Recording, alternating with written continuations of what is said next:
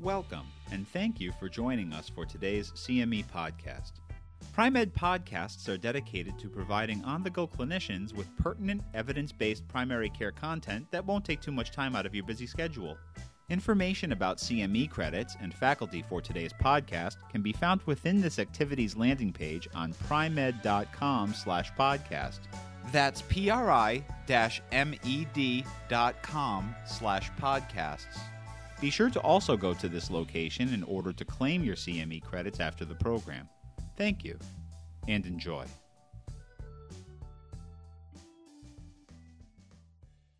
Hello, my name is Matthew Freeby, and today I'm going to talk to you about type 2 diabetes, a treatment update. So, when I consult on a patient with type 2 diabetes in clinic, I consider a number of factors in their treatment.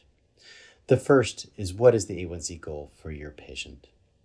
Before deciding on treatment, it's very important to set an A1C target.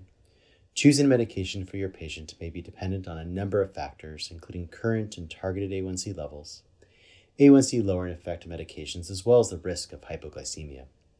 At this time, the American Diabetes Association and the American Association of Clinical Endocrinologists generally recommend a targeted A1C of less than 6.5 to 7% to reduce the risk of microvascular complications such as blindness, kidney failure, and amputation but setting less stringent targets uh, may be appropriate for certain populations. These populations include those with a history of severe hypoglycemia, limited life expectancy, advanced micro or macrovascular complications, or other significant comorbidities. Historically, based on early results from the United Kingdom Prospective Diabetes Study, or UKPDS, it was suggested that lower A1C levels into a normal range might reduce the risk of cardiovascular disease. Therefore, prior to 2008, many experts recommended strict glycemic control, dropping A1C levels to near normal. But more recently, results from the multiple studies published in 2008 and 2009, including the ACCORD trial, the VA diabetes trial, and ADVANCE trials, demonstrated no cardiovascular or mortality benefit in targeting A1C levels more strictly. In fact, in the ACCORD trial, Data suggested that when compared to standard treatment targeting A1C between 7 and 7.5%, that intensive control targeting A1C of less than 6% or less increased mortality. There are no cardiovascular benefits to treating A1C aggressively. Therefore, it is no longer recommended to treat A1C to normal levels. Again, an A1C of 7% is generally a reasonable target for most patients. And based on the UKPDS, there's about a 35 to 40% increased risk for microvascular complications for every 1% A1C rise above 7%. But there are populations where less stringent goals might be recommended. As I mentioned in the ACCORD trial, patients with known cardiovascular disease may benefit to target slightly higher A1C levels. We typically recommend that patients living with coronary disease or stroke may be reasonably targeted to an A1C of less than 7.5%. Additionally, the American Diabetes Association and Endocrine Society have weighed in on the treatment of the older adult with diabetes mellitus. In 2019, the Endocrine Society recommended that people 65 years of age and older with diabetes be assessed by an overall health category and an A1C goal be set accordingly they set two primary parameters in the decision making process. First, they recommended to place patients into one of three groups good, intermediate, and poor health. The specifics of each of these categories are beyond this discussion and can be found in the Endocrine Society's guidelines published by LeRoith and colleagues in the Journal of Clinical Endocrinology and Metabolism in 2019. Additionally, the authors recommended considering whether a patient takes a medication that might cause low blood sugars. For example, insulin or sulfonylureas such as glipizide, glimepiride, or glyburide. For those in good health and not taking a hypoglycemia inducing medication, they recommended targeting A1C levels of less than 7.5%. Whereas in, if this group was taking a medication that might cause a low glucose, they recommended targeting A1C no less than 7%, but up to 7.5 at its highest. For those in the intermediate health group, Depending on use of medication that can cause low glucose, the recommendation was to target A1C of less than 8% or between 7.5 and 8%. Finally, for those patients in the poor health group, the recommendation set a target A1C of less than 8.5% or between 8 and 8.5% if using a medication that causes low glucose. Although there are few studies evaluating the effects of control on the, uh, in the older adult with diabetes, Hypoglycemia is known to cause arrhythmias and loss of consciousness with falls, a significant morbidity for patients. Therefore, the aim has been to reduce risk for significant lows. One more point that I believe is important raising uh, targeted glucose levels um, do not equate to letting the A1C rise to very high levels. When sugar levels rise to an equivalent A1C of 8.5% or higher, patients are at increased risk of developing polyuria and dehydration. Water loss may increase the risk of orthostasis, falls, and renal dysfunction. So, next, is metformin still first line therapy in type 2 diabetes mellitus? Despite the ever changing landscape and recent excitement surrounding clinical trials demonstrating cardiovascular benefit in newer classes of diabetes medications, the American Diabetes Association still recommends metformin as first line therapy in type 2 diabetes. The reasons for metformin use are well documented. It primarily impacts hepatic gluconeogenesis as well as peripheral glucose uptake and reducing sugar levels in the bloodstream. By its mechanism of action, it does not lower uh, does not cause low sugars. Additionally, it generally lowers A1C by about 1 to 2% and leads to approximately 2 to 3 kilograms of weight loss. The number one side effect is gastrointestinal. It can cause abdominal pains, bloating, diarrhea, or nausea in about 1 in 4 patients. Yet, in clinical experience, starting a low dose and gently titrating up to goal over weeks reduces the side effect profile. I think it's also important to remember the extended release formulation. It is equally effective but appears to cut GI side effects in half when compared to non extended release formulations. Though more recently, a number of extended release brands have been recalled, and so it's important uh, for your patient to discuss using a non recall brand with the pharmacy. And finally, although quite rare, it's important to remember metformin might increase the risk of lactic, acidosis.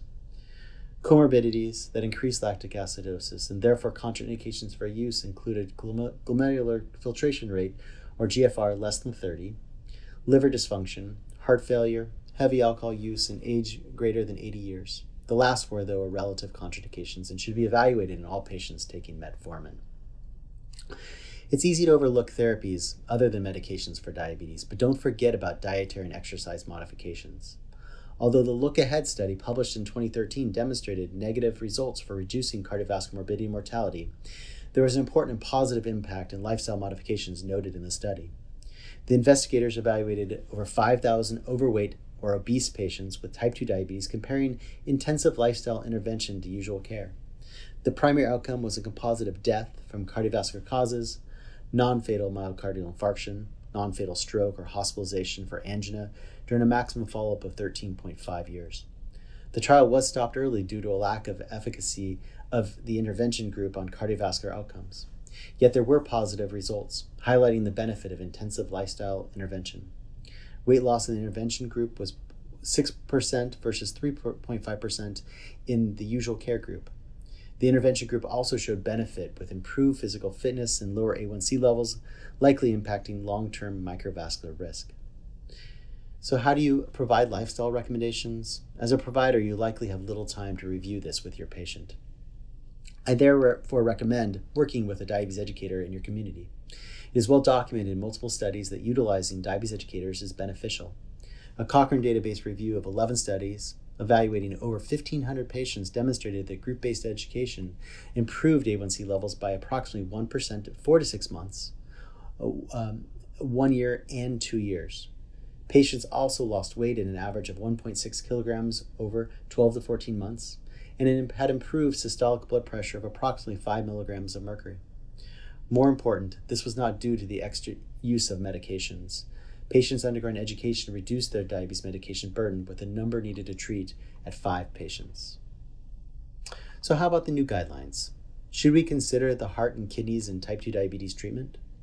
Until recently, multiple groups, including the American Diabetes Association, did not specify a certain class of medications as second line therapy.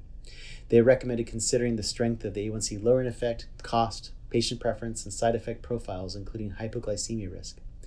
The newest guidelines from the American Diabetes Association, published in 2020, recommend first considering whether the patient has a high risk of or established cardiovascular disease, chronic kidney disease, or heart failure. Multiple clinical trials have shown cardiovascular benefit with glucagon like peptide 1 receptor agonists, also known as GLP-1 receptor agonists, and sodium glucose cotransporter 2 or SGLT2 inhibitors when compared to placebo. Additionally, trials have shown benefit with heart failure and chronic kidney disease with the use of SGLT2 inhibitors. Therefore, the ADA now recommends considering these two classes of medications as add on second line therapies in these high risk categories. In addition to cardiovascular and renal protective mechanisms, what other benefits and risks do we see with these medications? The GLP receptor agonists are historically injectable medications, though it is now one recently approved for oral therapy. They work as their name suggests, as receptor agonists to GLP 1 and impact insulin and glucagon secretion in the pancreas, as well as gut motility and hunger in the brain. The most common side effects of this class of medications are gastrointestinal in nature. Clinical trials have shown that up to 40% of patients using this class of medications can experience some sort of GI related side effects such as bloating, nausea, vomiting, diarrhea, or other abdominal concerns. These patients are better tolerated when a low dose is started and titrated up based on efficacy and symptoms. Historically, there has also been concern with acute pancreatitis and pancreatic cancer, but studies to date suggest this is less likely. Finally, based on early animal models, it is recommended that patients with personal or high risk of thyroid C cell tumors, such as medullary thyroid cancer, should not take this class of medications. Ongoing studies should clarify this potential risk in the future. Despite the downsides, there are benefits to this class of medications, including an average A1C reduction of approximately 0.5 to 1.5%. There's also significant weight loss. In a trial evaluating the efficacy of liraglutide for weight loss in patients with type 2 diabetes by Davies and colleagues in 2015, 1.8 milligrams of liraglutide was more effective in weight loss than placebo. Patients lost 5 kilograms with liraglutide versus 2.2 kilograms in the placebo arm. These medications also have minimal hypoglycemia risk. Finally, as I mentioned, patients with GLP receptor agonists, when compared to placebo, were at lower risk of the primary outcome of first occurrence of death from cardiovascular causes, non fatal MI, or non fatal stroke. Specific medications that showed statistically significant benefit included dulaglutide, liraglutide, semaglutide, and albiglutide, while liraglutide and once weekly exenatide also reduced all cause mortality. The SGLT2 inhibitors have also demonstrated cardiorenal benefits. This class of oral medications acts by enhancing renal glucose excretion and has an average A1C reduction of approximately 0.5 to 1% in clinical trials when compared to placebo. In terms of downsides, they've been shown to increase the risk of genitourinary infections, which may lead to Fournier's gangrene if not addressed immediately. Additionally, there appears to be a low risk of euglycemic diabetic ketoacidosis, though primary, primarily in those with lower endogenous insulin production. There may also be an increased risk of lower extremity amputation and bone fractures, though the FDA just removed the black box warning for canagliflozin in August 2020. And since these medications are diuretics by nature, it's important to evaluate and review ongoing volume status as well as review other medications that may impact it, such as diuretics. Despite these side effects, trials have shown positive outcomes with this class of medications. First, similar to the GLP receptor agonists, most medications within this class have demonstrated benefits in primary outcomes of first occurrence of death from cardiovascular causes, non fatal MI, or non fatal stroke. More recently, two areas that have shown more consistent benefit are reductions in congestive heart failure hospitalization and renal outcomes. And it's not just the heart, but positive renal endpoints have also been demonstrated in the EMPA-REG, CANVAS program, Declare TIMI 58, and the Credence clinical tr- trials. In particular, the Credence trial demonstrated a 30% reduced risk of dialysis, renal transplantation, or sustained GFR less than 15 in those with GFR levels between 30 and 90 at the start of the study. Despite these results, it will be important to consult the most recent recommendations for starting and maintaining patients on this class of medications with renal dysfunction. And although we've primarily talked about diabetes medications and their cardiovascular outcomes, don't forget about blood pressure and cholesterol. The American Heart Association recommends statins for all patients between the ages of 40 and 75 living with diabetes. Blood pressure control is also vitally important, and we typically start with ACE inhibitors or angiotensin receptor blockers. More recently, recommendations for aspirin use have also been updated. The ASCEND trial published in 2018 showed that the use of low dose aspirin for cardiovascular morbidity and mortality in those without a history of cardiovascular disease has both benefit and harm, and therefore we typically do not use it for primary prevention at this time. But in deciding on a medication, what other factors might we consider? What if hypoglycemia costs are issues? Earlier, we discussed concerns related to hypoglycemia in the older adult with diabetes. Older adults may be at higher risk of fall and resultant fracture or possibly an increase in heart arrhythmias or hypoglycemia. Therefore, a provider may want to consider medications that eliminate or reduce the risk of hypoglycemia.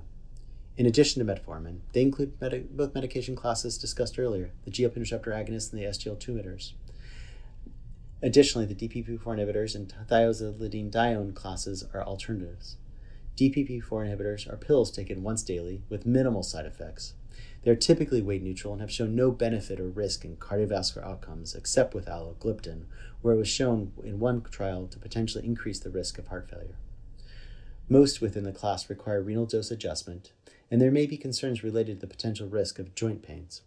Thus far, the data surrounding pancreatitis and pancreatic cancer are mixed. The thiazolidinediones also do not cause hypoglycemia and have been on the market for quite some time.